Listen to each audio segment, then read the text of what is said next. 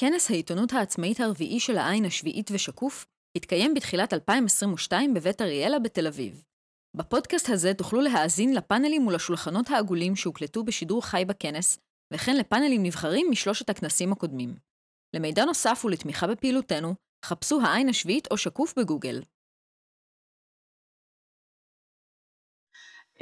היות ואנחנו בפורום קצת מצומצם, היום אמור להצטרף אלינו אילו גלזר שהקורונה מנעה ממנו להגיע, ונועה בורשטיין חדד, העורכת הראשית של פוליטיקלי, תצטרף אלינו ממש עוד מעט.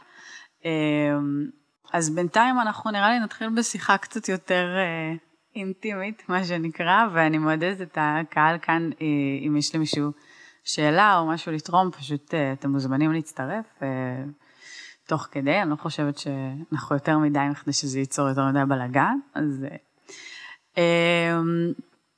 אני אספר שאצלנו בפוליטיקלי קורט, אנחנו גוף תקשורת פמיניסטי, למי שלא מכיר, אנחנו קיימות כעשר שנים כארגון, אבל כשלוש שנים כארגון עם משאבים מסוימים, כלכליים, אז הנושא הזה של התעמרות בעבודה בינינו הוא מאוד מאוד משמעותי, אנחנו ראינו את התחקירים בשנה האחרונה בנוגע לתאגיד, בנוגע לארץ, בנוגע לאישיות מסוימות במקו וכן הלאה, בין אם במשרדי פרסום, בין אם בסביבות עבודה תקשורתית. אנחנו אמנם גוף תקשורת פמיניסטי והדגש שלנו הרבה פעמים הוא על סוגיות של הטרדה מינית או תקיפה מינית או אפליה נגד נשים, אבל מבחינתנו אין הבדל מהותי בין הדברים, הסוגיה הזו של התעמרות לגמרי נכנסת לתוך הסוגיות הללו, ואני חושבת שכולנו קצת מנסים להבין מה, איפה אנחנו שמים את התופעה הזאת, מה, איפה מבחינתנו עובר הקו, איך אנחנו מגדירות ומגדירים חוויה של התעמרות, ראינו הרבה מאוד תגובות, גם לפרסום הנוכחי שלנו, אנחנו פרסמנו השבוע תחקיר מאוד מקיף על גלי צהל, שעיקרו היה לחשוף לא רק הטרדות מיניות, אלא גם התעמרות בחיילים ובחיילות, ובעיקר חושף את סביבת העבודה המאוד בלתי אפשרית, שבה הרבה מאוד נשים וגברים צעירים וצעירות לומדים איך בעצם התקשורת אמורה להתנהל, ואחרי זה הולכים ומגיעים לגופי תקשורת גדולים, ומביאים איתם את התובנות הללו. מבחינתנו זה משהו שאנחנו חייבים to address it, ואני חושבת שלדעתי ואיך שאנחנו חושבות על זה, מדובר במשהו שמצריך שינוי מבני ממש, באיך שעובדים גופים, כי הסוגיה היא הרבה פעמים סוגיה של יחסי כוח, סוגיה של יחסי כוח לא שוויוניים בין עובד מעביד, וכשהם יוצאים מכלל שליטה, אז, אז ההשקפה שלי היא כזו שאנחנו ממש צריכים לחשוב מחדש על איך מערכת תקשורת עובדת, בצורה שלא מייצרת את הדברים הללו. מנגד, והמנגד לא בטוח שהם נמצאים איתנו היום, אבל אולי הם נמצאים בקהל, אבל מנגד, וזו עמדה מאוד חשובה, יש שיגידו, העבודה התקשורתית היא עבודה תחת תנאי לחץ, אנחנו רוצים לייצר ידיעות מעולות, אנחנו רוצים להגיע לסקופ, אנחנו רוצים את כל הדברים הללו, וכתוצאה מכך, יש סוג מסוים של דחיפות ושל תנאי עבודה שהם קשים, ואולי לא מתאימים לכל אחד, ואולי הם יסוד מוסד של איך שעושים עיתונות. אז זה בעצם הסוגיות הרחבות שהייתי רוצה שקצת נדבר עליהן היום, ואני אשמח שאלי קצת יציג את עצמו ויספר לנו מה עשיתם בנושא בארגון העיתונאים, כי זה באמת מאוד מעניין בעיניי. התנסויות שלך עם הסוגיה הזאת בשנה האחרונה ואיך אתה תופס את הדברים. בשמחה. אז יש איזה גילוי נאות שאני אוהב לתת תמיד שאני מדבר בפורומים כאלה, שלמרות שאני בשנתיים האחרונות מנהל את ארגון העיתונאים, אני לא עיתונאי. אני מגיע מעולם יחסי עבודה והאורגנייזינג, וזה נותן לי, אני חושב, זה סוג של יתרון וסוג של חיסרון. החיסרון זה, עיתונות זה מקום מאוד, מאוד ברנג'אי, ואני כאילו קצת תמיד מרגיש דג מחוץ למים בהקשר הזה. אני חושב שזה גם איזשהו סוג של יתרון שמאפשר לי נקודת השקפה חיצונית, שהרבה פעמים בן אדם שגדל בתוך ה, בתוך המקצוע, לפעמים קצת קשה לו לראות. אני חושב שנגעת בכמה נקודות מאוד חשובות, אגב, גם ארגון העיתונאים קיים עשר שנים, כמו פוליטיקלי קורט, ולאורך שנות קיומו של הארגון התעסקנו בנושאים של התעמרות בעבודה, אבל התעסקנו בהם, נקרא לזה בליווי פרט, פה ושם הגיעו עובדים שחוו תופעות של התעמרות, לפעמים נתנו להם ייעוץ משפטי, בחלק מהמקרים גם ליווינו אותם בהליכים משפטיים שהגיעו לבתי הדין לעבודה, אבל בשנתיים האחרונות, וליתר דיוק בשנה האחרונה, משהו השתנה. זאת אומרת, באמת אנחנו רואים שב-אלפיים עשרים ואחת, תחילת אלפיים עשרים ושתיים, אנחנו נמצאים בעצם באיזשהו רצף מאוד משמעותי של תחקירים, על כלי תקשורת שונים, ש, שבעצם חושפים פה, שיש פה איזושהי תופעה מבנית בענף, אז זה לא עניין של, עניין של תפוח רקוב פה ושם, אלא יש, יש פה איזושהי בעיה סיסטמטית, ו, ובהקשר הזה אני חושב שבאמת, כמו שגם אמרת מאיה, עולם העיתונות הוא עולם שבו יש איזה קוקטייל מסוכן ש, שגורם לזה ש... התעמרות וסביבת עבודה מתעמרת, זה משהו שהסיכוי שלו להיווצר הוא הרבה יותר גבוה, שהוא נובע גם ממה שדיברת, שזה עבודה בסביבת דדליינים בלתי נפסקת ולחץ. אני חושב שיש גירעון גדול ביכולות ניהוליות, בעולם העיתונות ובעולם התקשורת, שנובע מזה שאנשים מתקדמים מאוד מהר, כתוצאה מזה שהם עיתונאים מעולים, ואז התוצאה היא שבגיל מאוד צעיר מישהו יכול להגיע לסיטואציה ניהולית שהוא מנהל הרבה מאוד עובדים מבלי שיש לו את היכולות ומבלי שגם שמישהו חשב שצריך לקנות לו את היכולות האלה. ו... והדבר השלישי, ואני חושב שהתחקיר שלכם בגלי צהל הוא באמת כאילו מסרטט איזשהו, כאילו ההקצנה של הדבר הזה, זה באמת איזשהו היעדר גבולות מאוד שהוא מובנה בתוך, ה... בתוך המקצוע, בתוך הענף. לפעמים הוא גם עושה דברים טובים, זאת אומרת לפעמים זה הדבר שמאפשר את היצירתיות ואת התוצר העיתונאי המעולה, אבל אין ספק שזה איזשהו מרכיב שגם מאפשר את אותם תופעות של סביבת עבודה מתעמרת ופוגענית. ובהקשר הזה אני חושב שאנחנו נמצאים עכשיו באיזושהי נקודת שינוי.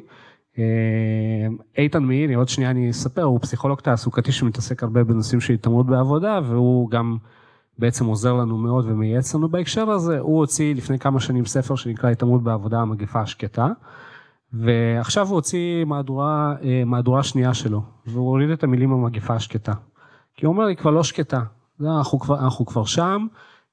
הוא אגב אומר את זה באופן כללי על עולם העבודה, אבל אני חושב שזה גם משהו שהוא כן נכון להגיד אותו גם על עולם העיתונות והתקשורת.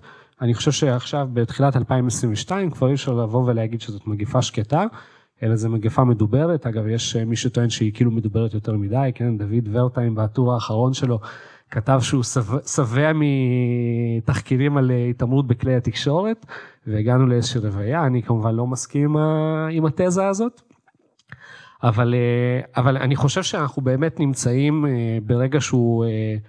פוטנציאל המיטו של ההתעמרות בעבודה בעולם העיתונות, שיכול לחולל שינוי משמעותי. עכשיו אני אספר קצת על מה אנחנו עשינו בארגון, שוב, בעקבות, ה, בעקבות, התחקירים, בעקבות התחקירים האחרונים, בעצם התחלנו את התהליך אחרי התחקיר שהתפרסם בארץ של תמר קפלנסקי על, על מה שקורה בכאן אחת עשרה, בתאגיד השידור.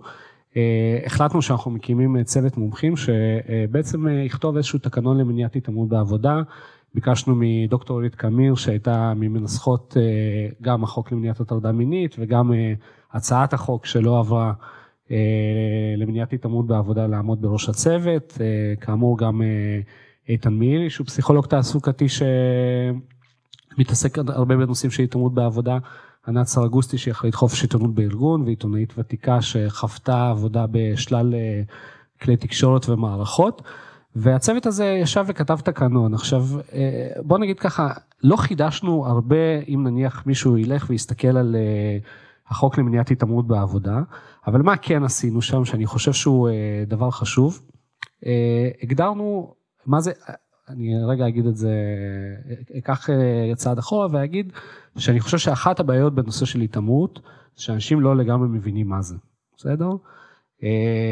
ו, ו, ואני אני רגע לוקח אותנו, כשהתפרסם התחקיר על ליסה פרץ בארץ, אז חיים לוינסון כתב פוסט מאוד, שהפך למאוד ויראלי בפייסבוק, שהוא בעצם ערער קצת על התזה, כאילו רגע, אז עכשיו כל עורך שמרים את הכל, או מדבר קצת, זה, זה התעמרות בעבודה. עכשיו, מכיוון שזה חיים לוינסון, ועושה את זה בצורתו המטרילה, המצלילה, אז אני חושב שכאילו היה קל להגיב לזה בצורה צינית, אני חושב שהשאלה שהוא אלה היא שאלה אמיתית, זאת אומרת, מה זה, מה זה, מה זה באמת התעמרות בעבודה? ובהקשר הזה, מה שהתקנון עושה, הוא, הוא, הוא מגדיר ונותן סימנים לאיך נראית התעמרות בעבודה בעולם העיתונות, זאת אומרת, להבדיל, לא יודע מי, בחברת ביטוח, או בחברת, או בחברת סלולר, או, או בהייטק, ושיש לה מאפיינים ייחודיים. ו... כמו מה? תספר לנו קצת מה... אז, אז שוב, זה, יש לנו שם רשימה של שנים עשר, שנים עשר סעיפים או שתים עשרה דוגמאות, אבל, אבל בגדול אלה דברים שקשורים לצורך העניין לעבודה, לעבודה בדסק, ללחץ סביב הדדליינים, זאת אומרת, מהם הדברים שהם כאילו חלק אינטגרלי מה, נקרא לזה ככה, מהעבודה העיתונאית, ומהם הדברים שהופכים את זה כבר להתעמרות. אני כן אגיד בהקשר הזה שמשהו שכל מומחה להתעמרות בעבודה שאנחנו מדברים איתו, והוא מחדד את זה שהתעמרות בעבודה זה תופעה נשנית וחוזרת, זאת אומרת, לא, מקרה חד פעמי זה לא, זה לא התעמרות בעבודה, אלא זה תופעה נשנית וחוזרת, שבדרך כלל היא גם או יוצאת מבן אדם אחד שהוא המתעמר, אגב זה לא תמיד חייב להיות המנהל, זאת אומרת לנו יש איזושהי תפיסה שתמיד המתעמר הוא המנהל, העורך הבכיר וזה, וזה לא תמיד ככה, זאת אומרת יכולה להיות בהחלט... סביבת עבודה ויחסי התעמרות שהם בין, בין קולגות, ו, ו, ו, ו, ו, ובדרך כלל התעמרות גם מופנית כלפי אנשים ספציפיים, זאת אומרת, אם ניקח רגע את דוגמת ליסה פרץ, אז כשהסיפור הזה התפוצץ, גם היו הרבה עובדים שבאו ואומרו, אנחנו לא חווינו את ליסה כמנהלת מתעמרת, זאת אומרת, אנחנו מבחינתנו הייתה עורכת מכילה, מצוינת, מקצועית וזה, אבל זה לא סותר. זה לא סותר, זאת אומרת, בהחלט יכול להיות שבן אדם מסוים הוא כלפי עובדים מסוימים, או כלפי קולגות מסוימים, הוא נמצא באיזשהם יחסים מתאמנים, וכלפי קולגות אחרים לא. אז אולי אני, אתה פה שותה, אז אני אנצל את ההזדמנות הזאת. אני חושבת שאחד הכישורים המעניינים שאתה עושה, זה באמת מה שמעניין בתקנון, זה הקישור בין... היחס הבין אישי וגם התוצרים, זה, זה נורא מעניין אותי. זאת אומרת שאתה אומר, ההתעמרות היא יכולה להיות גם בעריכה ובזה שלא נותנים בעצם לעיתונאי להביא את נקודת מבטו קדימה, ואיך הדבר הזה גם משפיע על איזה קולות מגיעים קדימה, ואני מקשרת את זה לתחקיר שעלה אצלנו, ולכן אני מנצלת פה את ההזדמנות להציג את נועה בורשטיין חדד, העורכת הראשית של פוליטיקלי קורקט, שעבדה בהרבה מאוד מערכות גדולות ועצמאיות, אז יש לה הרבה מה להוסיף. אז לפני שנחזור לאלי, ואולי תספר לנו עוד קצת על איך אתם חושבים שכדאי להתמודד עם התופעה, אז אני אשמח מאוד שתספר לנו גם על התחקיר האחרון, ואיך את רואה את ההקשר שלו להתעמרות בעבודה, ובאופן כללי איך את חווה, כי תציג את עצמך קצת, ותספר לנו איך את, איך את רואה את הסוגיה, גם בקשר של ה... אני חושבת לנקודה הפמיניסטית, זאת אומרת, הנקודה שנגיד, איפה הטרדה מינית היא חלק מהתעמרות בעבודה, היא לא חלק, מה הסיפורים ששמעת במסגרת תחקיר גלץ, איך את מאפיינת את ה... למה אנחנו חושבות שזה מקרה של התעמרות גם? שלום, אני נועה, אני עורכת, העורכת הראשית של האתר של פוליטיקלי, ובאמת פרסמנו השבוע את תחקיר גלץ, ש... אני חושבת שהעבודה שלנו שם התמקדה בניגוד, בניגוד לכל מיני תחקירים אחרים, גם אצלנו וגם במקומות אחרים, התמקדה במנגנון. אני חושבת שרגע שווה שנייה להתעכב על זה מכל מיני סיבות, גם בהקשר הזה של הפמיניזם ובהקשר של הטרדות מיניות, שהרבה פעמים לפמיניזם יש איזשהו תפקיד של פותחות השער להרבה תופעות אחרות. אם אנחנו מדברות על מיטו והטרדות מיניות, אז פתאום נפתח הפתח לדבר על דברים שפוגעים בי, דברים שמטרידים אותי, דברים שמפריעים לי, ובתוך זה נכנסת התעמרות בעבודה ואלימות שהיא מילולית, ואלימות שהיא יותר אווירתית נקרא לה. והדבר השני שאני רוצה, הייתי שמחה כאילו ש, שנדבר עליו, זה הסיפור האינדיבידואלי פה, שבתור אנשי תקשורת אנחנו רגילים שהסיפור המעניין הוא הסיפור על האיש האחד, או הסיפור על האישה הזאת, ו... איך שהיא, יש בזה משהו שהוא כאילו כיף והוא רכילותי כזה והוא מעניין, ו, ופתאום בתחקיר גלץ עשינו איזשהו אסופה של אנשים, חלק מהשמות פורסמו, חלק לא פורסמו, כשהדגש שלנו, בתקווה שזה מה שעבר גם החוצה, זה באמת איך המערכת מתמודדת עם הדבר הזה, איך המערכת מטפלת בדבר הזה, האם ואיך בעצם אופן ההתמודדות של המערכת משמר מנגנון של התעמרות, כשבעצם ההתעמרות כנראה משרתת משהו אחר, שעל זה דיברתם קודם, בהקשר הזה של הישגיות עיתונאית, וזה שבאמת ברוב המערכות שעבדתי בהן, ברובן לא חוויתי אישית ברמות קיצוניות, אבל האווירה הכללית הייתה נוכחת היטב, אי אפשר היה להתעלם ממנה. הסיפור הזה של הישגיות ולא ללכת לישון ולהיות על זה, ו... ואם לא, אז לא אתה תתאכזב מעצמך, אם לא אתה תקבל צרחות, זה, זה עניין בעולם התקשורת וזה קיים.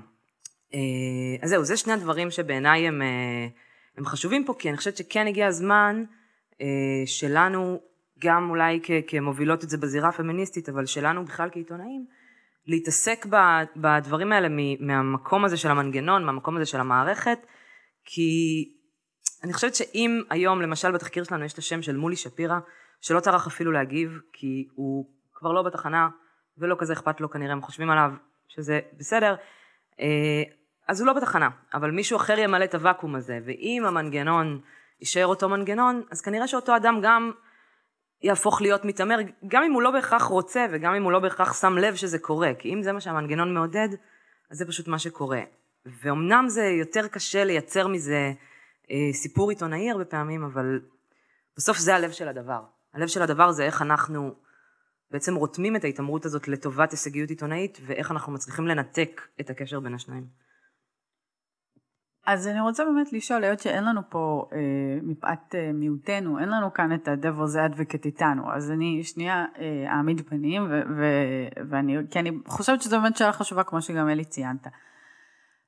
איך מתמודדים עם המתח? האם אפשר לעשות, כאילו, ו- ואני אציין שפוליטיקלי קורקט הוא ארגון מאוד קטן, אנחנו לא מייצרות אה, חדשות יומיות, אז אה, אני יכולה להגיד שאוקיי, אני מאמינה שאצלנו אין יחסי עבודה מתמרים, אני, נועם. מוזמן תקן אותי אם אני טועה, אבל אני חושבת שזה קל יותר, כן? כי אנחנו, אין לנו פה לחץ, אנחנו לא מתחרות מדי יום על הסקופ הכי גדול, ועל שאם לא נשיג אותו, אנחנו... זה. אז אני באמת תוהה, איך אנחנו, האם עדיין אפשר להגיד, אני רוצה לעשות עיתון, שיהיה הכי טוב, שיקבל את כל הסקופים, ש, שיוציא את הדברים ראשונים, ושלא יהיו בו... טעויות עובדתיות, כאילו גם בואו, מעבר לתחרותיות של בסדר, אנחנו בשוק קפיטליסטי וזה וזה וזה, יש גם אה, סוגיות של מצוינות עיתונאית, שאני חושבת שהרבה עיתונאים, ובצדק, שואפים לה, אני רוצה לייצר את הסיפור הכי טוב, אני רוצה שהכתבה תהיה ערוכה, כמו שצריך, ולא יהיו בה טעויות, ואם יהיו בה טעויות עובדתיות, זה גם עלול לסכן אותי, ואת מערכת העיתון שלי, ולחשוף אותנו לתביעות, זאת אומרת, יש פה דברים שהם, הם, חמורים, אנחנו רוצים לוודא שהעיתונאים והעיתונאיות מסוגלים לעמוד ברף הזה. אז איך אנחנו עושות ועושים את זה מבלי ליפול למקום הזה של ההתאמרות? כאילו, מה, איפה, איפה הקו בין אה, לדרוש מצוינות, בוא נגיד את זה ככה, ו, ולבין אה, להתאמר, והאם האם זה לא בהכרח יבוא אחד על חשבון השני, והאם זה מציק לנו שזה יבוא אחד על חשבון השני? אז אני, אני אגיד על זה כמה דברים. קודם כל אני חושב שהזכות של כל עובד, גם של עיתונאי, לעבוד בסביבת עבודה שהיא חפה מהתעמרות, היא זכות יסוד. כאילו אני אומר מבחינתי כיוניון, כן, כארגון עובדים, כמו שלא ייתכן שעכשיו מישהו יעבוד בפחות משכר מינימום, או לא יפרישו לפנסיה, אז אני חושב שגם בהקשר הזה, למרות שכאילו הנורמה היום היא לא שם, וצריך להגיד את זה בכנות, כאילו הנה אנחנו רואים, הנורמה לא שם, אני חושב שזאת צריכה להיות הנורמה, בכלל בלי קשר לשאלה מה זה עושה למוצר העיתונאי. עכשיו, אני כמובן חושב שאפשר לקיים סביבת עבודה לא מתאמרת ומוצר העיתונאי מצוין, וחובת ההוכחה היא עלינו, על עולם העיתונות, אבל זאת זכות יסוד של העובד, לעבוד בסביבת עבודה שהיא חפה מהתעמרות, זה א', עכשיו, מה בכל זאת עושים? אני חושב שזה, בסוף יש פה שני מרכיבים מרכזיים, שבאחד מהם קצת נגעתי ו...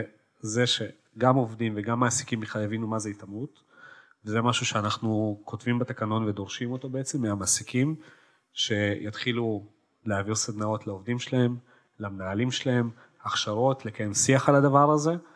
בהקשר הזה אני רוצה לציין לטובה נניח את הנהלת עיתון הארץ, שאחרי שסיפור ליסה פרץ נחשף, מעבר לטיפול בפן הפרסונלי שהוא מאוד חשוב, יש שם גם טיפול מבני, הם לקחו אה, יועץ רציני שעכשיו מלווה אותם בתהליך שבעצם אמור להתחיל לעשות את הדבר הזה. והדבר השני זה לייצר מנגנון מבני לטיפול ובדיקה.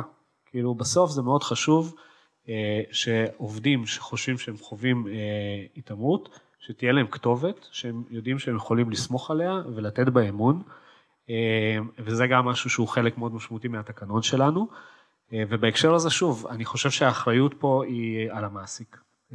צריך להגיד, בגלל מה שנועה אמר, שיש פה עניין שהוא מבני, כאילו אני אומר, בסוף יכול להיות שיש מנהל או עורך שהוא צורך העניין יותר נוטה ל... ליחסי עבודה מתאמנים, אבל בסוף שאלה אם מאפשרים לו את זה, ואם נותנים לו גיבוי, ובמקום שבו לא יאפשרו ולא יתנו את זה גיבוי, אז התופעות האלה, אני לא אגיד שהם ייפסקו, כמו שתופעת ההטרדות המיניות לא פסקה, גם אחרי המיטו, ובטח שלא הצעת החוק למניעת הטרדות מיניות, אבל, אבל אין ספק שהאמינות שלהם יפחת בצורה משמעותית, זאת אומרת, מבחינתנו אלה הם הרכיבים, כאילו קודם כל להבין ולהכיר את התופעה, ודבר שני לתת מנגנוני טיפול מובנים לדבר הזה, וזאת גם התביעה שלנו כארגון מהמעסיקים, זאת אומרת אנחנו בעצם נמצאים היום בסיטואציה שכתבנו את התקנון, ועכשיו אנחנו, הצעד הבא שלנו, זה ללכת לכל המעסיקים בענף, גם מקומות שבהם הארגון הוא ארגון יציג, אבל גם מקומות שבהם הארגון הוא לא ארגון יציג, ולהגיד חברים תאמצו את זה, ואני חושב שיש פה גם ווין ווין, זאת אומרת בניגוד לצורך העניין שאני בא למעסיק ואומר לו, אני מבקש שעכשיו עוגת הרווחים שלך תתחלק בצורה אחרת בין העובדים למעסיקים, או בין העובדים לבעלים, שכאילו פה איזשהו סוג של קונפליקט, אני חושב שפה יש ווין ווין, ואני חושב שבסופו של דבר גם מעסיקים יעדיפו, שהם לא יהיו מושאי התחקיר הבא להתעמרות בעבודה. אני אשמח להוסיף וגם להתחבר למקום הזה, אני חושבת שיש פה איזה גורם אנושי שצריך רגע להתעסק בו, כי בדומה להטרדות מיניות ובדומה לאלימות כלפי נשים, הסיפור הוא לא אה, משהו שהוא חיצוני, אה, שונה, מוזר, מה שלימד אותנו הפמיניזם זה שבעצם אפשר למצוא אלימות כלפי נשים ב- ב- בכל מיני מקומות ודי בקלות, אה, ואני חושבת שהסיפור הזה של התעמרות, ובכלל לחץ שמייצר אלימות, שאתה מפנה אותה כלפי האחר או אלה שכפופים לך, אה, זה משהו שהוא קיים, וכמו שאמרת צריך להכיר בו, צריך גם uh, להגדיר אותו קצת אולי, כאילו להבין מה ההתעמרות, לתת לזה שם, כמו שפעם uh, הטרדה מינית הייתה, או אונס, היה רק בסמטה חשוכה, ולאט לאט ההגדרה הורחבה, והבנו מה המשמעות של הדבר הזה, מה המשמעות של הטרדה, מה המשמעות של אלימות, uh, אז בא, באותה מידה, הסיפור של התעמרות, להבין מה המשמעות שלו, להבין, uh, להגדיר אותו, להבין אותו, להבין איך הוא מופיע, ובאיזה צורות, ואיפה, uh, ואני לא חושבת ש... שצריך להיות אה, מתאמרים ואגרסיביים בשביל להגיע להישגים. אני ממש לא חושבת. אני חושבת שבמקום עבודה שאתה מקבל הערכה, ולא משנה איפה אתה בשרשרת המזון, בין אם תחקירן, עורך, כתב, איפשהו באמצע, אה, כשאתה מקבל הערכה שמסתכלים עליך כמישהו שיש לו מה לתת, אז אתה משתדל להוכיח את זה. אה, אני יודעת מהחוויה שלי, אני יודעת מהחוויה של אנשים שעבדתי איתם, שבדרך כלל ההצלחות באו אה, ממש יד ביד עם, אה, עם הערכה, חיצונית. ואני חושבת שהסיפור הזה של התעמרות ושל כל האגרסיות האלה שאנחנו רואים ו- וקיימים מאוד מאוד חזק בעולם התקשורת, הם יותר עניין של לחץ שקיים, ופחות עניין של צורך. אין באמת צורך בדבר הזה. יש לחץ, זה בסדר, גם אנחנו לחוצות לפני שאנחנו מפרסמות תחקיר, גם איתנו עובדות הרבה מאוד נשים, הרבה מאוד טעויות יכולות לקרות, הרבה מאוד תביעות משפטיות מרחפות מעלינו כל הזמן. הלחץ קיים, הרבה פעמים אנחנו גם כן מביאות את זה בכל מיני צורות, זה לא אומר שזה צריך לבוא עם התעללות, זה לא אומר שזה צריך לבוא עם הקטנה, זה לא קל, זה דבר מאוד אנושי גם, אני חושבת, להוציא את הלחץ שלך על מישהו, לכעוס על מישהו, גם אם הוא לא אשם, זה אנושי, זה בסדר, צריך להכיר בזה וללמוד איך, איך להתעסק בדבר הזה, גם בתוך עצמנו. אז יש לנו כאן שאלה מהקהל, להיות שאנחנו במוד אינטימי, אז אנחנו נשמח להציג את עצמך ו... שמי יפתח שילוני, אני קורא נאמן שלכן, שלכם, ובעבודתי אני בכלל מורה לעברית בחברה הערבית. אני מאוד מסכים עם הדברים, ובאמת השאלה הגדולה זה, זה איך לא לטפל בעץ החולה, אלא בערוגה, באדמה.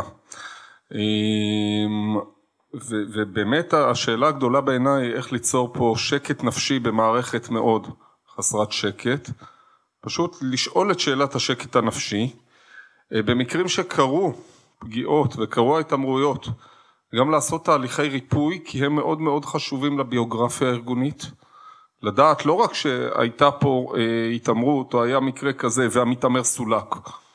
אני לא חושב שזה פתרון טוב.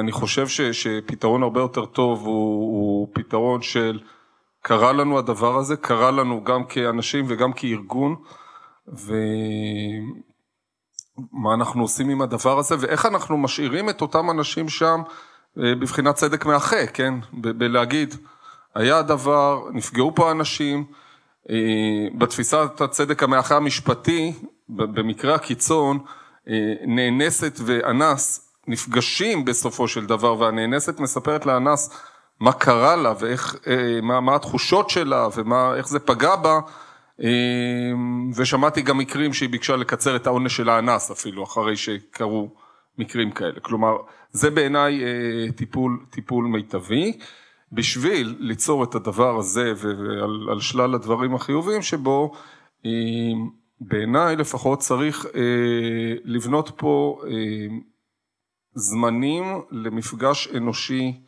עמוק בין האנשים. זה נכון לתקשורת, זה נכון למערכת החינוך, ששם גם הדברים חסרים מאוד. זה מקום, מפגש אנושי שלא קשור לעבודה התקשורתית, אלא קשור לקשר בין האנשים היומיומי, ובכלל שתהיה הערכה אישית בין האנשים, בסיסית מאוד, שתהיה היכרות מאוד בסיסית, שעליה בכלל יוכלו כל אותה הערכה שדיברת עליה, הערכה עיתונאית יכולה להתבסס עליה, על בסיס הערכה האנושית וההיכרות האנושית. אז אלה הדברים, תודה. תודה רבה, דברים מאוד חשובים, אפתח. אני, אני אתחבר ואני אגיד, אישית, אני יכולה להגיד שאני מסכימה איתך ב-מאה אחוז, ואנחנו גם מתנהלות ככה. אני, שוב, חסר לי פה קצת העמדה של מישהו מהתקשורת הממוסדת, אני חושבת ששם זה אתגר הרבה יותר גדול. אני יכולה להגיד שאצלנו כארגון קטן בסופו של דבר, אז למשל, וזה בהקשר לעיסוק בהטרדות מיניות, אנחנו עכשיו נמצאות בליווי של מרכז הסיוע לנפגעים ונפגעות בתל אביב, שמציעים ברוב נדיבותם מפגשי טיפול קבוצתי, גם למי שעוסקים בתכנים הללו. והם מאוד מאוד מהותיים, ואז באמת אנחנו באות, כל מי שבארגון שמתעסקות בנושאים האלה, ויש לנו את המקום לאבד את מה שקורה לנו, בלי התפקידים שלנו, במקום שהוא באמת יותר מפגש בין, אוקיי, אני היה לי נורא קשה, כי אני יועצת המשפטית, ויש עליי מלא, לא אני, אבל, ויש עליי מלא לחץ לקבל החלטות בזה, לי היה נורא קשה, כי אני דיברתי עם הנפגעת, וידעתי שאני כן או לא יכולה לעזור לה, לי היה כך, לי היה כך, אני הרגשתי לחץ, כי אני המולית, ואני מרגישה שאני נורא לבד, והכל עליי. אז זה ממש תהליך מדהים, ששוב, כל הכבוד למרכזי הסיוע שמציעים אותו, אז, ואני מתחברת ממה שאתה אומר, מחבר אותי לשם, ואני כאילו אומרת, בעולם האידיאלי שלא קיים איתנו, אז הלוואי שבכל מערכת באמת היה איזשהו אזור לעשות את המפגש הזה, ולפתוח את הדברים. אני חושבת שיש פה שני אתגרים, אחד זה שוב באמת, אם אנחנו מדברים על הגופים הגדולים ביותר, אלה גופים מאוד מאוד גדולים, ואני תוהה איך הם מסוגלים לעשות כזה שינוי, והלוואי שאנחנו נראה, אולי עיתון הארץ, אולי מישהו שיוביל את השינוי הזה, ואני באמת חושבת שזה יכול להיות מדהים, אם יהיה גוף. ודבר שני זה, אני באמת תוהה, בתוך העולם התחרותי, קפיטליסטי, איפה, מה צריך לקרות, כדי שארגון יגיד, זה שווה לי, כאילו זה, זה משתלם לי, ואני מוכן לעשות את זה, אפילו שזו השקעה של משאבים, זה זמן, הרי אני לא אדרוש מהעובדים שלי, לבוא מעבר לשעות העבודה, אלי, אני מניחה, יגן פה על, על הזכותם. אז זה שאלות באמת פרגמטית, אני כאילו באמת תוהה איך עושים את המעבר הזה, וזה מאוד מעניין אותי. אני יכול לענות רק על שתי השאלות, על הראשונה איך עושים את זה. על השאלה הראשונה אני אצטט פשוט שורה משירו של שלום חנוך, ולפתע פתאום יכולים. אפשר, מחליטים ואפשר. מה? צריך לרצות. זאת התשובה. לא, בסדר, יש בעיות מבניות בכל מקום, בכל דבר, היה גם בעיה מבנית לשחרר את העבדים בדרום ארצות הברית, הצליחו, ו- ולהפסיק לשלוח ידיים לנשים, הצליחו, בסדר, לפתע פתאום יכולים, כש- כשמחליטים וכשיש מספיק לחץ חיצוני, ו- ו- אפשר, אז זה אחד, הדבר השני תזכיר לי, ברכה, כן, המערכת הכלכלית הרחבה יותר, כמובן, אז מקום עבודה שמקיים שיח כזה, רציף, עקבי, מקדיש זמן לזה, גם אם זה לא המון זמן, אבל זמן קבוע, בשבוע או בחודש, או... וריתמו, נכנס לזה ריתמוס כזה, אנשים רוצים להישאר במקום הזה, רוצים להמשיך לעבוד במקום הזה. ואם יש רעה חולה בגופי תקשורת, זה, זה תחלופה מאוד גדולה של אנשים. ועד שאתה נכנס, ועד שאתה מתחיל לעבוד, וזהו זה, אתה, אתה משלם, ואתה מקבל את זה ביציבות, זה אדיר.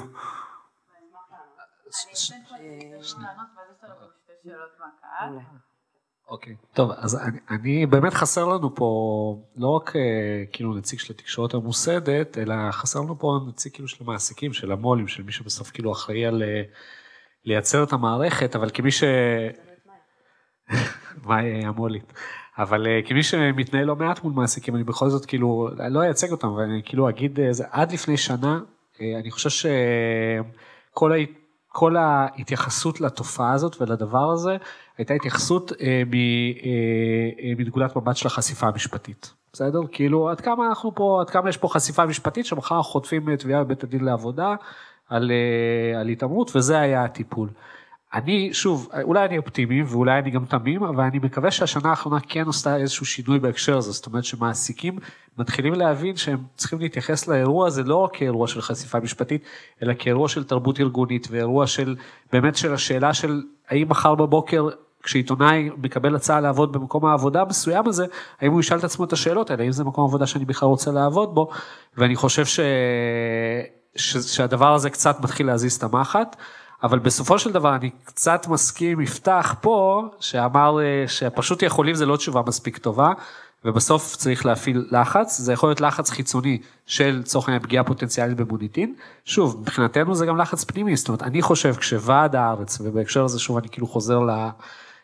לפוזיציה שלנו, כשוועד הארץ יושב מול עמוס שוקן ויושב מול אלוף בן ואומר חברים, אנחנו על הדבר הזה לא עוברים על סדר היום, לא רק ברמת הטיפול הפרטני, אלא ברמת זה שאנחנו נדרוש שיהיה פה שינוי מבני, אז הם צריכים להתייחס לזה ברצינות, זאת אומרת זה נותן, זה נותן כוח לעובדים, שוב, באופן שאני חייב להגיד שאותי הפתיע, כאילו, כי, כי אנחנו עד היום לא התעסקנו בעניין הזה ברמה, ברמה הרוחבית, ברמה הקיבוצית, עד היום ניהלנו משאים ומתנים על תנאי שכר ועבודה, וזה זה בעיניי שינוי שהוא, אני מרגיש אותו אצלי, אצלנו בבית, בתוך הוועדים, זה משהו שעולה על סדר היום, היום בכאן אחת עשרה אנחנו מנהלים משא ומתן על הסכם קיבוצי, זה ברור לכולם שיש שם, שיש שם פרק על התעמרות בעבודה, בסדר? גם, גם, גם למעסיק. אני אגיב רגע, אם דיברתי קודם על המנגנון, דווקא שנייה, בוא נשים על השולחן את העובדה שעיתונות היא מקצוע שהוא, אתה כל הזמן עיתונאי, אם אתה עיתונאי, ואתה כל הזמן גם עוסק בנושאים שהם קשים, וזה חודר מתחת לאור, וזה מייצא, זה מקצוע שהוא הולך עם האופי שלך, כאילו הוא משפיע עליו, והאופי שלך משפיע על האופן שבו אתה תופס את המקצוע, ויש מין איזשהו מסע שאתה עובר מול המקצוע הזה, הוא לא משהו שהוא מנותק ממך, בדומה להרבה מקצועות, כן? אבל פה אתה עוסק הרבה בסיפורים שהם לא תמיד פשוטים, והם לא תמיד נעימים, ואני באופן אישי רואה איך זה משפיע עליי, על התפקוד היומיומי שלי, על הקשרים שלי בחיים, ואם שנייה אנחנו שמים את המנגנון בצד, ואת האחריות של המנגנון על אותם אינדיבידואלים שעובדים, הבוס הזה שמתאמר בעבודה, העיתונאי הזה שמתאמר, אני אומרת זה מהפוזיציה של מי שפרסמה בפוליטיקלי תחקיר גלץ, שנייה גם להביט על הדבר הזה ולהגיד, גם הוא עובר משהו, ויכול להיות, אני לא יודעת מה הפתרון, כן? אבל כאילו בתוך המערכת הקפיטליסטית, כמו שאמרת והכל, יכול להיות שצריך רגע לדבר על well-being של עיתונאי, על מערכת שמאפשרת לו, שמשלמת לו מספיק, שדורשת ממנו להיות מטופל, שדורשת ממנו סטנדרטים מסוימים של, לא יודעת אפילו איך לקרוא לזה, אבל גם נורמות עבודה, דברים שהם לא מקובלים וכן מקובלים. וגם נורמות של well-being, אתה צריך להיות בסדר, כי, כי העבודה הזאת היא קשה, וצריך להכיר בזה, העבודה הזאת היא קשה, והיא מייצרת אצלנו בפנים עניינים פנימיים שהם מורכבים, והם דורשים טיפול. אוקיי, אז יש לנו פה שאלה מהאדון עם החולצה הירוקה, ואחר כך... היום רק אנשים ששמע מבטח...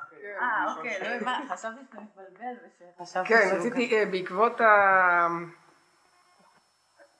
והרקע למה שאני רוצה לשאול שמתחבר לאחת מהרמז להצעה לשיפור שהיה שאלי רק רמז עליו, קשור לטענה שהבעיה בעיתונים, נגיד בעיתונים גדולים כמו שני עיתונים שעבדתי בהם עם ערכות פרינט שיש בהם הרבה לחץ, היא בעיה מבנית, וההיררכיה זה שילוב של היררכיה ושל לחץ של זמן ושל הצורך לפקח ליצירה של אנשים, משהו שקשה מאוד לפקח עליו בלי סוג של איום ואילוף ותהליכים של שבהם מלמדים עובדים ועובדות גדלי רטה מלעשות טעויות, במובן של לא ל... לפרסם משהו שהוא לא לרוח העיתון. כל זה יוצר, יוצר מערכות יחסים שהרבה פעמים הם מלחיצות, הרבה פעמים כוחות בהפעלה של כוח ואיום וצעקות.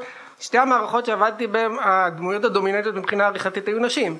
היו עורכות ראשיות, הייתה הבעלים של עיתון, ראש מערכת החדשות, בכלכליסט הייתה אישה, וזה לא משנה את העובדה שמבחינה מבנית.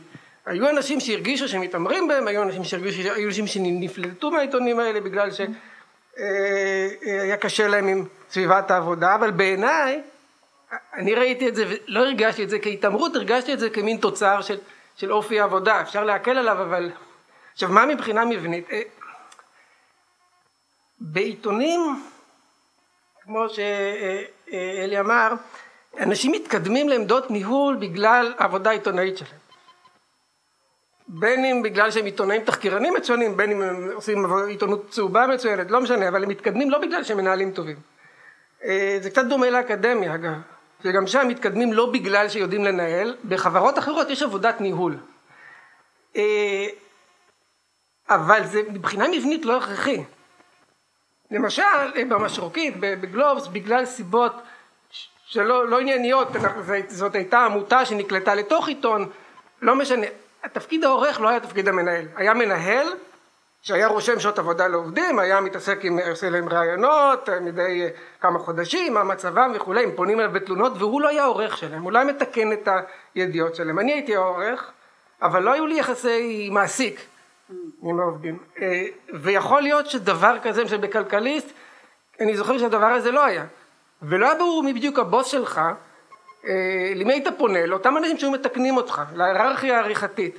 זה מצב מאוד לא בריא, אתה מרגיש גם שאין לך למי לפנות, כי אתה לא מכיר את, ה, את אנשי הניהול, אתה מכיר רק את האנשים שבודקים את היצירה שלך. עכשיו השאלה אם יש מודלים שמאפשרים לעשות שינוי כזה בעיתונים גדולים למשל. אני אשמח להגיב לזה. אני חושבת שאנחנו מתבלבלים הרבה מאוד פעמים בין המושג היררכיה לבין חלוקת תפקידים. אני יודעת שאני מתבלבלת, ואני חושבת שאני גם מתעסקת הרבה בלעשות את ההפרדה הזאת, והרבה בפוליטיקלי, בתוך המנגנון שלנו, שפוליטיקלי קיימת כבר עשור, עוד שלוש שנים אנחנו כעמותה, ואנחנו כל הזמן מתבחבשות בדבר הזה, באמת מתוך הבנה שזה הדבר המרכזי החשוב. אנחנו מנסות להבין איך מתפעלות מערכת עיתון, שהיא פמיניסטית, ובתפיסה שלנו זה אומר בלי היררכיה, ובלי יחסי כוח בעיקר. עכשיו באמת אני, אני מאוד מסכימה איתך שהרבה פעמים בעולם העיתונות ובעוד כל מיני עולמות, אה אתה טוב אז אוקיי אז תנהל, אתה טוב בכתיבה אז תנהל, אז תערוך. וזה לא דווקא אותם כישורים, יכול להיות שכישורי הניהול, כישורי הכתיבה, כישורי העריכה הם שונים זה מזה. למשל נחזור לתחקיר גלץ, כי זה הדבר המרכזי שיש לי בראש כרגע, מי שעשתה את התחקיר, אף אחת אחרת לא יכלה לעשות את זה. היא עשתה את זה כי היה לה את הכישורים הספציפיים ועוד כל מיני דברים מסביב שהתאימו בשביל לעשות את זה. אני אמנם ערכתי אותה, אבל לא יכולתי לעשות את זה בלעדיה. ולכן אני לא מעליה בהיררכיה במובן הזה. אני כן חושבת שדווקא בעולם העיתונות, ובאמת בהתאם למה שאמרת, אפשר לייצר את המנגנון הזה, כי אין סיבה אינרנטית שלו. אין סיבה שלו. אין סיבה שאדם שיודע לנהל לא יהיה מנהל, ואדם שיודע לכתוב לא... פשוט תכתוב, ואדם שיודע לספר סיפור יספר סיפור, ואדם שיודע לערוך יערוך. כשחלוקת התפקידים תהיה ברורה, בלי שיש טוב יותר, פחות טוב, חשוב יותר למערכת, פחות חשוב, אותו מפטרים, אותו לא מפטרים, אם הוא יתלונן אז נעיף אותו, אם מתלוננים עליו אז מאתרגים אותו, אין באמת צורך בדבר הזה, אינרנטית במקצוע. אני חושבת, תודה רבה על התרומה שלך, זה מאוד עוזר לדעתי להבין יותר את, ה, את הנקודה. אני, אני חושבת, אצלי זה מעלה הרבה התלבטויות, אני יכולה להגיד בכנות, הדגש אצלנו בפוליטיקלי הוא אחר מבמערכות גדולות, כי הדגש אצלנו הוא ש... על החשיבות ש... שנשים יספרו את הסיפור שלהן. אז מבחינתי יש ערך מאוד גבוה, שהוא לא פחות מהערך של לייצר סיפור טוב, שבעיניי הוא טוב, או שיתפוס, או שזה. ויש את הערך של זה הסיפור שלה, והיא תספר אותו, זה ערך פמיניסטי. אני מעריכה שזה לא בהכרח ככה בכל עיתון, אני לא יודעת אם זה צריך להיות ככה בכל עיתון, כי יש סוגיות של העיתון הזה רוצה, לה... יש לו ערכים אחרים, ערכים של בהירות, ערכים של... ואני כן יודעת להגיד שברמת התקתוק וברמת הזה, אנשים שעוברים את הסבל הזה, אני, אני יכולה להודות ש- it makes them better, אם הם שורדים את זה. אז יש פה איזה זה, אני אוהבת את הרעיון של באמת להפריד בין תפקיד העורך לתפקיד המנהל, אני כן חושבת בו זמנית, מנהל שאיננו מבין כלל בעבודת העריכה, גם זו בעיה. אז, אז האתגר נשאר, ואז אני כאילו אומרת, הפתרון שאנחנו מצאנו, והמודל שאנחנו מצאנו, הוא באמת מודל שמאוד מוריד את הלחץ, ומאוד שם את הדגש על זה שלכל אחת יש אוטונומיה, ולכל תפקיד יש אוטונומיה ויש זה, אבל הוא בא עם מחירים, שאני לא יודעת אם עיתונים גדולים מסוגלים לשלם אותם, או רוצים לשלם אותם, ויש פה כל מיני איזה. הייתה פה שאלה נוספת, ואז נעבור. רציתי להגיד כמה דברים, אני חושב שזה מאוד מפתה לפעמים לעבור, אה, כפיר כהן. זהו. לא, לא עיתונאי, עבדתי פעם בטלוויזיה וזהו. אני חושב שיש פיתוי מההפתחים קצת לבלבל בין אופי יחסי העבודה לבין היחסים האתיים, כביכול שאתה מציע יפתח. אני חושב שהתנהלות אתית לא פותרת יחסי כוח במקומות עבודה, כמו שמקומות עבודה מבוססים על יחסי כוח בין מעביד לעובד. אני חושב שהתאמרויות בעבודה הן לא נובעות מזה שאדם עצבני או קשה או מדדליינים, מכיוון שהתאמרויות בעבודה נובעות גם במקומות שבהם אין לחץ. אוניברסיטה למשל, מקום שאני מאוד מכיר, המקום הכי laid back שיש. יש עצלות מוחלטת, מכיוון שאין שום דדליינים, אנשים יש גביעות, וההתאמרויות שם הם יום יום יום. למה? זה לא קשור בכלל לאופי הלחץ של העבודה, וזה גם לא קשור לאופי האנשים. זה קשור לאופי הכוחני של יחסי העבודה בשוק קפיטליסטי. עולם העיתונות הוא כזה, שעל כל משרה יש מאות מועמדים. ולכן המנהל יכול להתאמר כמה שהוא רוצה, מכיוון שהוא יודע, אחד, שהוא יכול להחליף את העובד הזה בעשרות ומאות אנשים אחרים, ומצד שני, אם אותו אדם מתלונן, הוא לא ימצא עבודה לעולם. לכן הפתרון הוא לא אתי, הפתרון הוא פוליטי וכלכלי בחקיקה, ומצד שני, חיזוק ועדי העובדים וחיזוק יחסי עבודה, כך שהמנהל ידע שלא רק שהעיתון ייפגע, אלא שהעובדים יעזבו אותו והוא ילץ לסגור את העיתון. ולכן אני לא בעד אישית לפתח עכשיו תרבות כזאת אתית של מטפלים ופגישות וכל מיני נהלים כאלה, מכיוון שבסופו של דבר, מניסיוני, הדברים האלה לרוב מסתירים את הבעיה מאשר פותרים אותה. הפתרון האמיתי הוא בחקיקה חזקה מאוד שמחזקת את העובד, מחלישה את המעביד וגורמת לו להבין שהעובד הוא משאב יקר, שאם יתאמרו בו, העיתון ייסגר. לכן זה לא קשור לפי דעתי ללחצים ומבנים כאלה, זה קשור אך ורק ליחסי עבודה, ואלה צריכים להשתנות. אפשר. תודה רבה כפר, יש לנו פה עוד שאלה, אלא אם יש תגובה כאן אלי או... אני חייב להגיד שאני מסכים עם מה שכפיר אמר, זאת אומרת במובן הזה, לא, בסדר, במובן הזה שבאמת אני גם, שוב, אני חייב להגיד שאני גם רואה את זה ברמה של, אני אומר, גם במקומות שבהם הארגון הוא ארגון יציג, יש שונות ביחסי הכוח, יש מקומות שבהם הוועדים יותר חזקים מול ההנהלה, יש מקומות שהוועדים קצת פחות חזקים מול ההנהלה, וספציפית בעניין של הטיפול בהתאמרות, אני רואה גם את ה... אני רואה את מערכת יחסי הכוחות, זאת באה לידי ביטוי ב... בצורה מדויקת, ולכן, ואין ספק שאם על הדבר הזה גם הייתה היום מטריה חוקית, אז זה היה מאוד מחזק, כאילו, זאת אומרת, היה איזשהו חיזוק מאוד משמעותי, אז לכן, באמת מסכים. אני חושבת שזה מאוד מעניין, המתח בין, כאילו, ודאי שהחוק והזה המבני, זה בסיס משמעותי, אני גם מבינה את החשש מזה שהשיח הטיפולי, או השיח הזה, עלול להסתיר, ו... אני כן חושבת שהבסיס הטיפולי עוזר ביום יום, עוזר ביום יום להתנהל בצורה יותר מטיבה עבור כולם, אבל אני מבינה את הבעייתיות. יש לנו פה עוד שאלה ואז... תודה. קוראים לי שוקי שטאובר, עסקתי גם, הייתי גם עיתונאי, היה לי טור יותר נכון בעיתונים, טורים, טורי ניהול, משום שאני עושה גם בניהול ובמשאבי אנוש ויחסי עבודה, ועכשיו אני יודע מאיפה אני מכיר אותך, אתה מוכר לי, מהעולם ההוא, ולכן אני יכול להציג את שני, ה... את שני ההיבטים האלה, וגם עולם העיתונות הישן, גלופס של שנות התשעים. עכשיו, מה? כמעט אף אחד לא היה שם אז, עוד לא היה אינטרנט בכלל. וגם ראיתי שם התאמרות, לא בי, אני חייב לומר שהייתי יועץ ארגוני שכתב טור בעיתון, כך, אבל בהחלט ראיתי מצבים שבאתי לבקר, שאמרתי, אם ככה היה מדבר איתי, למשל, העורך שהיה, זה היה חוטף סתירה, והייתי מוותר על העבודה. עכשיו לגופו של עניין, מעבר למה שאני רוצה להתייחס לכמה נקודות, מה שאמרת, אני איתך, חסך לי חצי מהדברים. מה שכפיר אמר, אמר, עשה שירות. בסופו של דבר את רוח הארגון קובע ראש הארגון, לא יעזור שום דבר, לכן אני מתחבר לחלק מההערה על הסדנאות. אני זוכר שבזמנו עם הכובע הירוסי שלי היו מזמינים אותי מנכ"לים לעשות סדנאות מוטיבציה, כי אין לעובדים, לעובדים אין מספיק מוטיבציה, תכניס בהם מוטיבציה, מה אתה רוצה ממני? ואני זוכר שנתתי בזמנו טיפים וכתבתי על זה גם, עזבו אתכם מסדנאות מוטיבציה, הוא פשוט שמישהו אחר יתעסק עם זה. זאת אומרת, אם זה לא בתודעה של ההנהלה הבכירה ובראש והראשונה של המנהל, העסק לא ישתנה מהותית, כי זה יורד למטה. לפעמים אתה רואה שמנהל משתנה ומתחלף, והאווירה בארגון גם בהקשר הזה. אתן לכם דוגמה בזמנו שאמר לי מישהו, בארגון שלי ברגע שנכנסתי להיות מנהל, אני התחלתי לעשות את הקפה, לא שלחתי את המזכירה.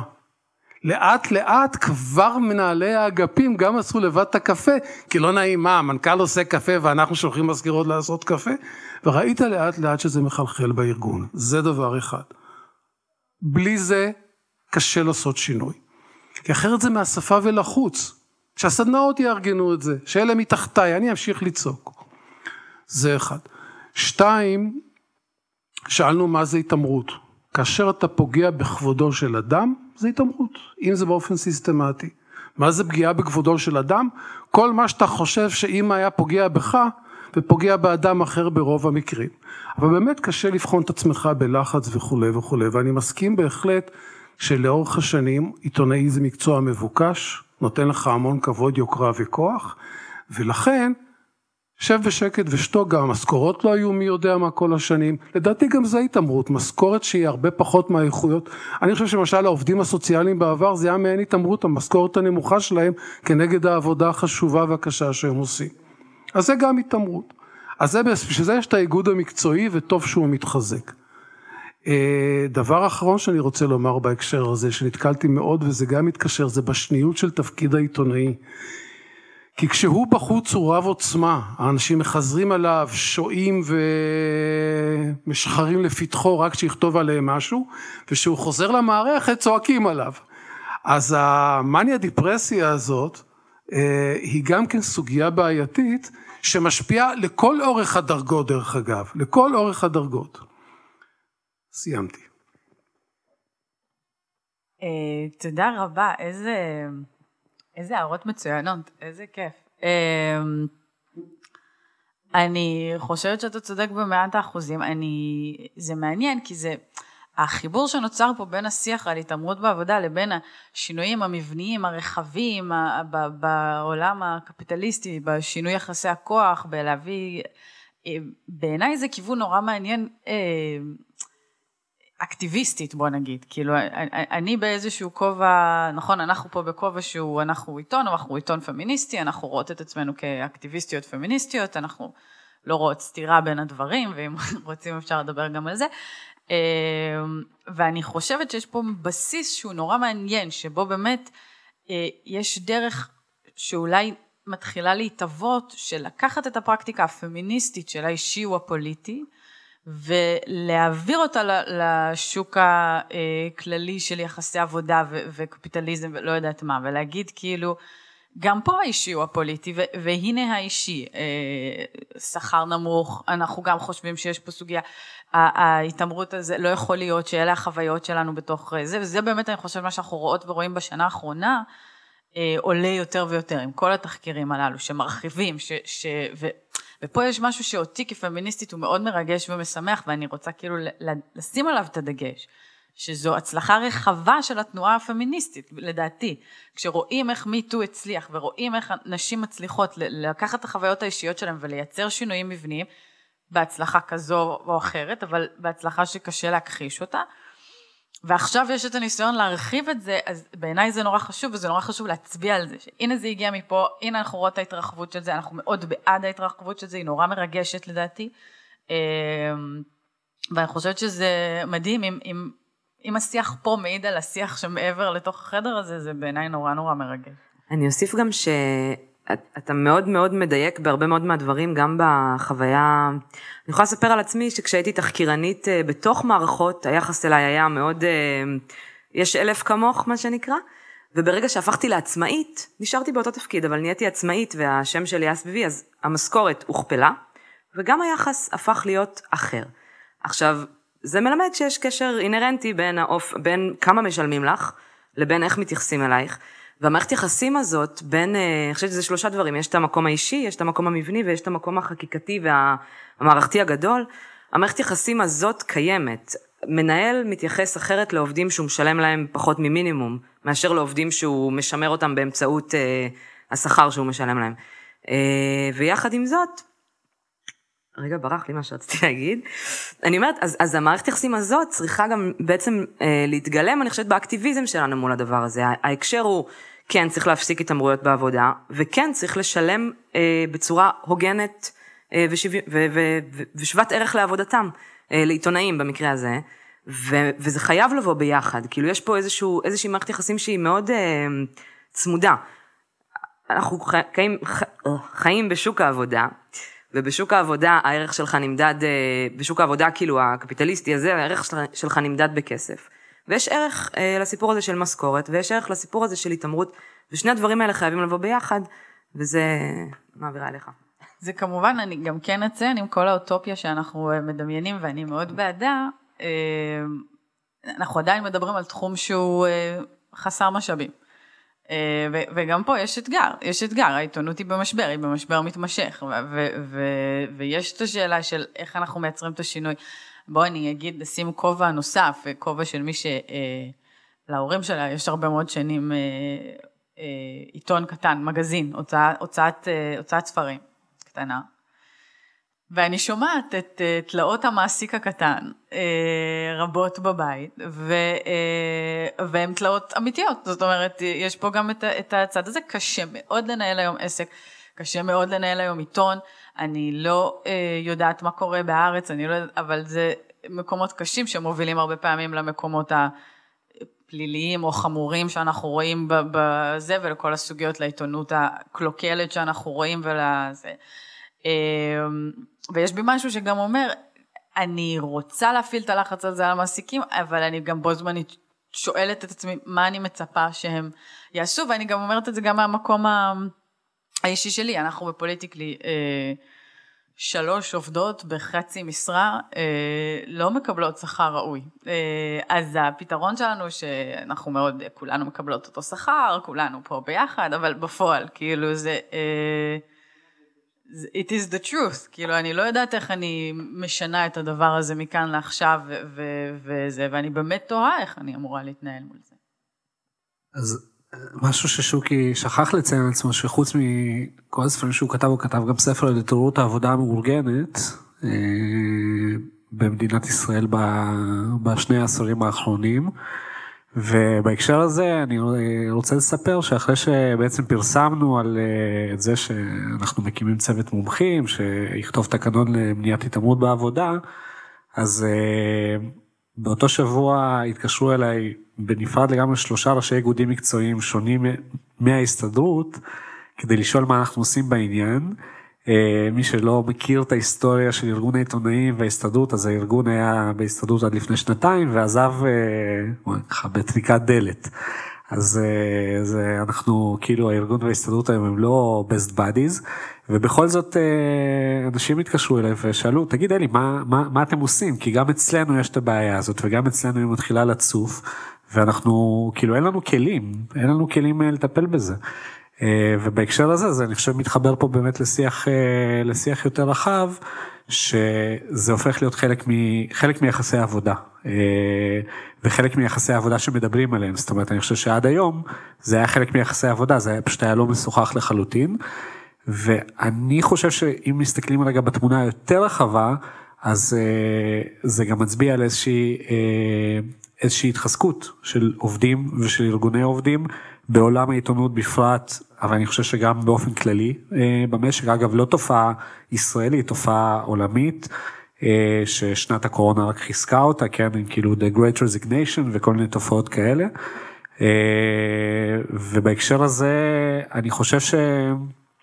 המעסיקים יצטרכו להתמודד עם זה, זאת אומרת, ובמובן הזה אולי זה, שוב, אני מסכים, זה יש פה, נדרש, נדרשים פה, נדרש פה השקעה של משאבים ארגוניים וזה, אבל אני חושב שדווקא למעסיק יותר קל לייצר את הדיון ואת השיח על איך מייצרים תרבות ארגונית ש, שמונעת התאמות או מפחיתה תופעות של התאמות, מי לצורך אני לדבר איתי עכשיו על העלאות שכר, כי אנחנו במצב שאנחנו, זה שוק של ביזנס מודל כושל, כאילו באמת צריך להגיד את האמת. אז, אז, אז דווקא מהבחינה הזאת, אני רואה פה איזושהי הזדמנות ופוטנציאל לכבוש שטחים נוספים נקרא לזה ככה, ולהשיג הישגים שהם למען העיתונאים. מעניין, נראה יש לך משהו להוסיף? יש לנו שאלות נוספות? כן.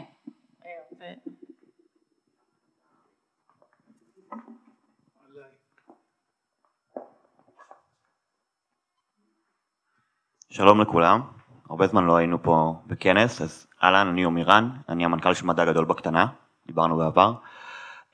א', אני באקדמיה, אין לי מושג על מה אתה מדבר בלי לחץ, במדעים יושבים לנו פה כל הזמן, לא, יכול להיות שאתה מתחום אחר, זה בסדר, אבל כאילו במדעים, וואו, כאילו הדדליינים הם מטורפים, אני עובד כל יום ארבע עשרה שש עשרה שעות, ואם אני לא שולח כל הזמן תוצאות גרפים, תוצאות גרפים, מאמרים, הלחץ מטורף, באמת לא, זה רק באקדמיה אצלנו, ובאמת אני חושב בעניין של התאמרות, צריך להבדיל בין אה, התאמרות שהיא לא לגיטימית, כלומר, אה, העלבות, השפלות, התייחסות ל-whatever, נטייה מינית, דת, מגדר, מה שתרצו, לבין לחץ שהוא חלק מהמקצוע, זאת אומרת, בהייטק, שעולים לפרודקשן, באקדמיה, כשיש מאמרים ודדליינים, בעיתונות, והרבה פעמים לחץ יכול להתאפס, להתאפס כ... כהתאמרות, וזה לא, זה חלק אינרנטי, built in, מתוך, אתם חוזרים על המושג, כי הקהל של, שנמצא פה הוא בגדול קהל מאוד הומוגני, אני מאמין סוציאליסטי, שמאלני, ועדי עובדים, אין פה מעשי גדול, נכון? אין פה אף אחד שהוא איזה מנכ"ל של חברה של מאה פלוס עובדים, זה עולמות אחרים, וזה בסדר ולגיטימי שיש לחצים, ואני מאוד מאוד בעד גם מי ש... בהקשר של המשפט, מי שלא יכול לעמוד בחום, שלא ייכנס למטבח.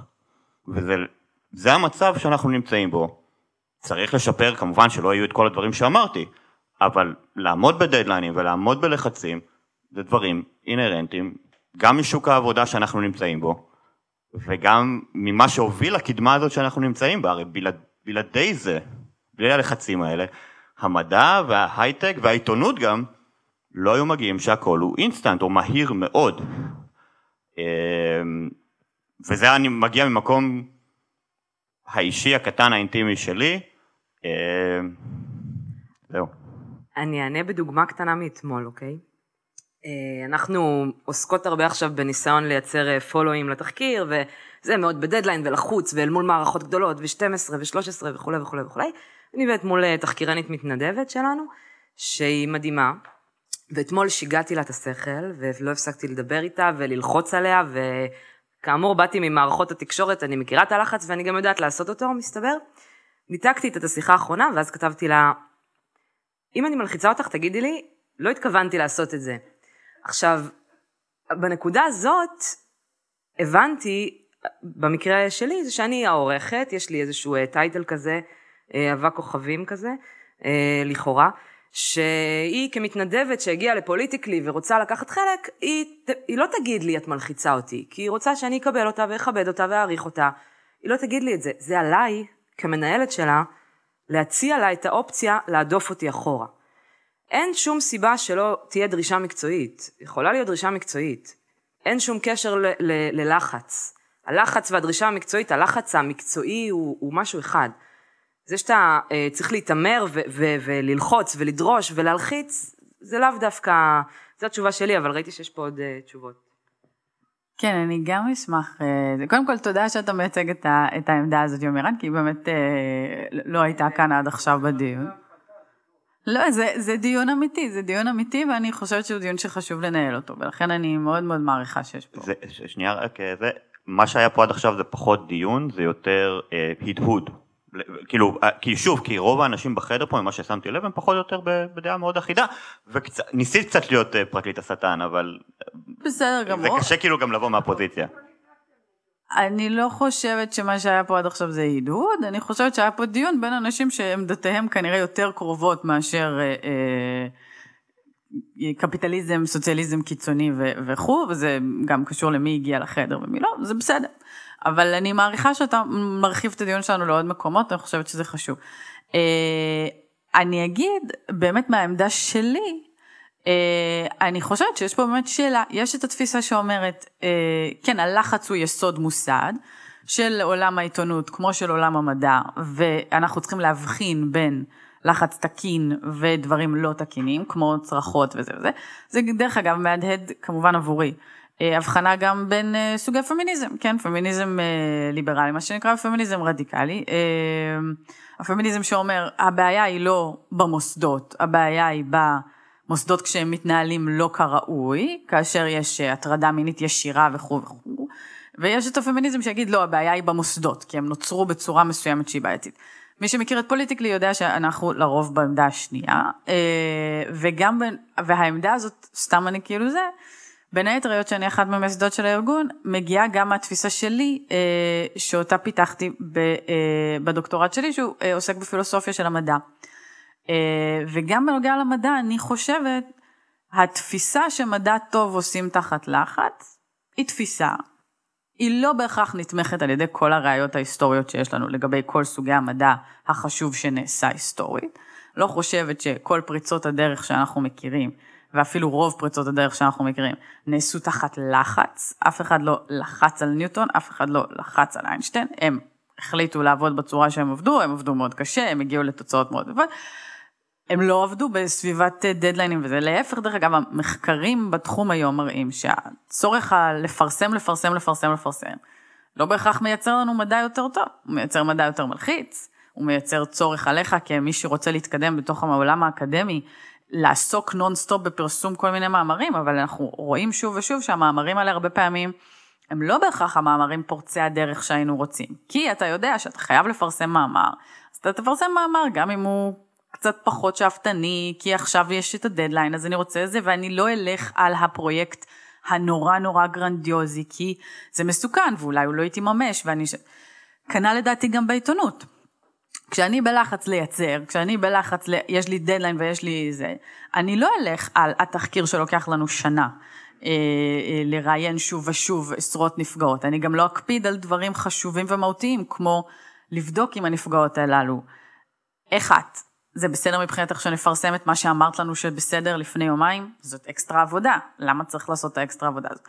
אז בעיניי, טיב העבודה לא בהכרח, משתפר כשיש יותר לחץ במערכת. אני חושבת שזה מין יסוד מוסד של המערכת כרגע, ואני לא בטוחה שהוא נכון. זאת אומרת, זה, זה, זה הנחת יסוד, ולא בטוח לדעתי שהיא מתממשת בשטח. זה מה שלי היה חשוב להגיד. היו פה עוד, עוד תגובות, כפיר ויפתח, כן.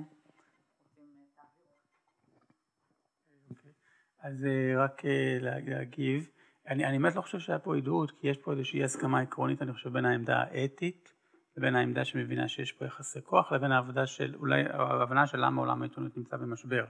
אני באמת לא חושב שעולם העיתונות אמור להיות בלחץ, הוא נמצא בלחץ בעיקר מכיוון שהוא ענף, בעולם קפיטליסטי הוא ענף שהוא פשוט לא רווחי, ולכן הלחץ עליו נעשה הרבה יותר גדול, הדדליינים מצטרפים, כמות מצבת כוח אדם יורדת, האיכות של העיתונות יורדת, לא בגלל שיש משהו אינהרנטי מלחיץ בעיתונות, אלא בגלל שהוא עובד כעסק בעולם קפיטליסטי שאיננו יכול להרוויח ממנו, ולכן ככה הוא משתנה בעקבות המבנה של העולם הקפיטליסטי הנאו-ליברלי היום. כן, עבדתי בעיתון, אני יודע לפעמים איך זה עובד, אני חושב שאם לדוגמה היו יותר אנשים בעיתון, לדוגמה, אם המשכורות היו אחרות, אם היו יותר עוזרים, אם העיתון היו יותר משאבים, אז הדדליין, עכשיו אתה אומר לי, שמע, אבל זה לא ככה. זה לא ככה, לא בגלל האופי של העיתונות, אלא בגלל שעולם קפיטליסטי אין לו את המשאבים עליה, כי מתח הרווחים של עיתון הוא נמוך. לא ניכנס לזה. עכשיו, למה? עכשיו, בנוגע לאקדמיה, האקדמיה במדעים שאתה מתאר, היא הפכה להיות כזו, לא כי יש משהו אינהרנטי באקדמיה או במדע, אלא יש משהו אינהרנטי ברגע שבו המדע פוגש את הקפיטליזם. ואז הקפיטליזם רוצה להאיץ את אופי הייצור של הידע, ואנחנו מבדילים בין המדע הזה, לדוגמה למדעי הרוח, כמו שהאדון אמר, מכיוון שמדעי הרוח הם חסרי תוחלת לחלוטין, ולכן אין שם שום דדליינים, אבל הנקודה שלי היא אחרת. במקומות שבהם גם אין מועדים ולחצים יש התאמרויות. למה? כי הם נובעים מיחסי עבודה ויחסי כוח קלוקלים, שבה לעובד אין כוח והעובד הוא זול.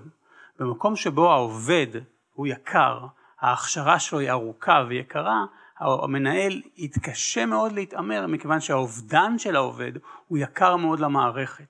ולכן קשה מאוד לעבד עובד יקר וקשה מאוד לעבד עובד שההכשרה שלו היא ארוכה. עכשיו גם הנקודה ההפוכה היא נכונה. גם במקום שבהם יש לחצים כמו עמותות קטנות, לדוגמה, שם לא תהיה כל כך התאמרות מכיוון שהעובדים קשה מאוד להשיג אותם. ולהשאיר אותם במקום, כי קשה לקחת עכשיו מתנדב ולהכשיר אותו אותה, ולוקח המון זמן. ולכן המקומות קטנים שתלויים יותר בעובדים שלהם מתקשים להתאמר בהם. בזה אתה טועה. בזה אתה טועה, כי יש תיעוד יפה מאוד על הרבה התאמרויות בעמותות, כי יש שם יחסי כוח. עמותות נהדרות.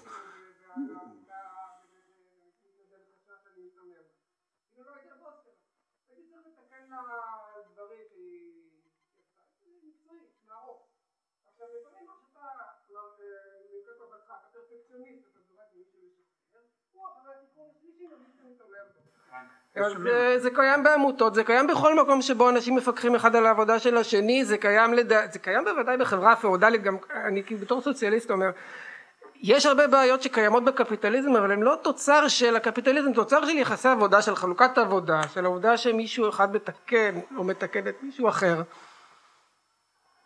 סליחה, זהו, סיימתי את זה. אני רוצה שתי הערות. אחד, הערה ראשונה נוגעת לטרמינולוגיה, כלומר אני דווקא יוצא מהדברים שאת אמרת של אני עובדת עם מתנדבת ואני יש לי דדליין ואני חייבת להניע אותה לעבודה והיא מתנדבת, אני לא אשלם לה, אני יכולה, אבל זה גם קשור, כלומר את אותה, אותו משפט שאני אגיד עכשיו אפשר להגיד גם למי שכן משלמים לו, יכולה להגיד אני חייבת את זה תוך, עד הערב, חייבת את זה, או עד מתי את יכולה להכין לי את זה. כלומר, ו- ובשניהם, התוצאה לא תהיה שונה במידה רבה, אולי אפילו בשני זה ייתן לו יותר מוטיבציה. זה ברור, כן? אז, אז זה דבר אחד, ו- ומיד היחסים משתנים. רק מתוך המחשבה על טרמינולוגיה של איך לפנות ל- לאדם. אבל עוד פעם, בשביל לעבוד על טרמינולוגיה, צריך להחש... להקדיש זמן, זמן אנושי, זמן שלא קשור לעבודה השוטפת. זמן שבו פשוט לומדים להכיר אחד את השנייה. אז זה אחד. ההערה השנייה, אני מגיע מתחום האנתרופוסופיה. האנתרופוסופיה זה לא רק חינוך, זה רחוק מלהיות רק חינוך, אלא יש לזה הרבה ענפים, ענף אחד הוא של תרבות ארגונית, ענף אחר הוא של ניהול של כספים וכלכלה, ויש שם משפט מאוד, מאוד מוכר שאמר רודולף שטיינר, ואני מסכים איתו מאוד, והוא שהכסף הוא הביטוי גם העמוק ביותר וגם הגלוי ביותר ליחסים בין אנשים. כלומר, רואים איך כסף מתנהל, מיד מבינים את, את היחסים בין אנשים. ולכן זה נושא שמאוד חשוב לעסוק בו.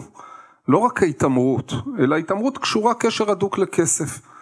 ושאלה איך אנחנו מחלקים את הכסף ואת המשאבים הארגוניים, והשאלה שלנו ליחסים עם הבוסים, ומי שבא מהעיתונות הכלכלית, זה נושא מודחק לגמרי בעיתונות הכלכלית, לא מדברים עליו.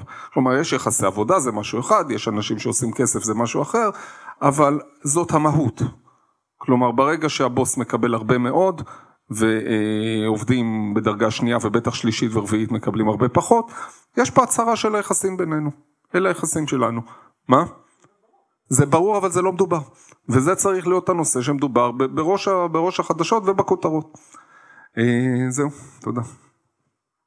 אני אמשיך, אני אגיד משהו? אני רק אגיד שאני חושבת שה...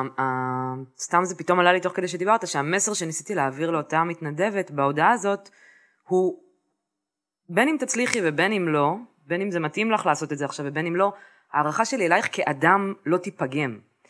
וזו נקודה שהיא כאילו משמעותית, גם אם מקצועית תיקשלי כביכול, זה לא אומר כלום על היחסים שלנו. ואני חושבת שכאילו רגע רציתי לשים איזה שנייה.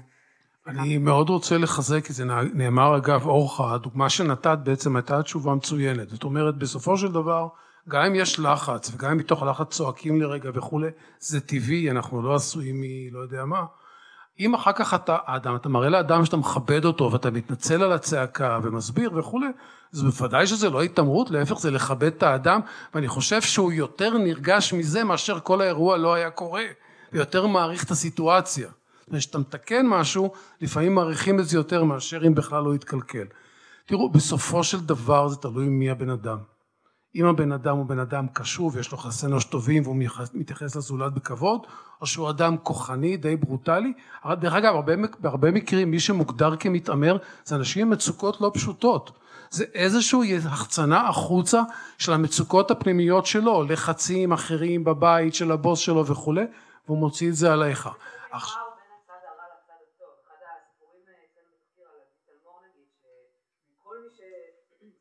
כל מי שסיפרה עליו או סיפר עליו, מצד אחד גם מאוד אהב אותו. כאילו, היה להם מאוד קשה איתו, ומצד שני היה מין, יש איזה פער כזה שמאוד קיים, כי בסוף אי אפשר להיות סטרילים מרגשות, גם במקומות עבודה שהם כאילו מעבדות. אנחנו בני אדם, והרגשות הם חלק אינהרנטי מהדבר הזה, ואנחנו מבטאים אותם בכל מיני צורות.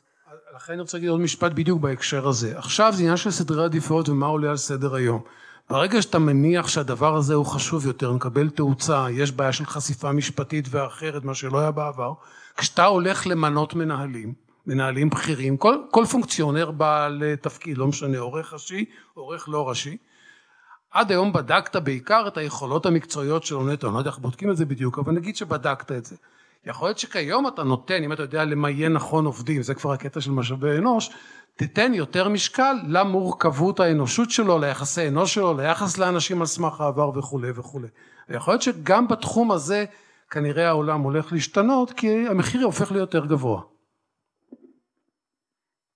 אני מאוד מקווה, אני, יש לנו רק עוד ממש כמה דקות עד סוף הפאנל, אז נראה לי אנחנו כזה ניתן מקום לדברי סיום פה לכל אחד, להגיד מה...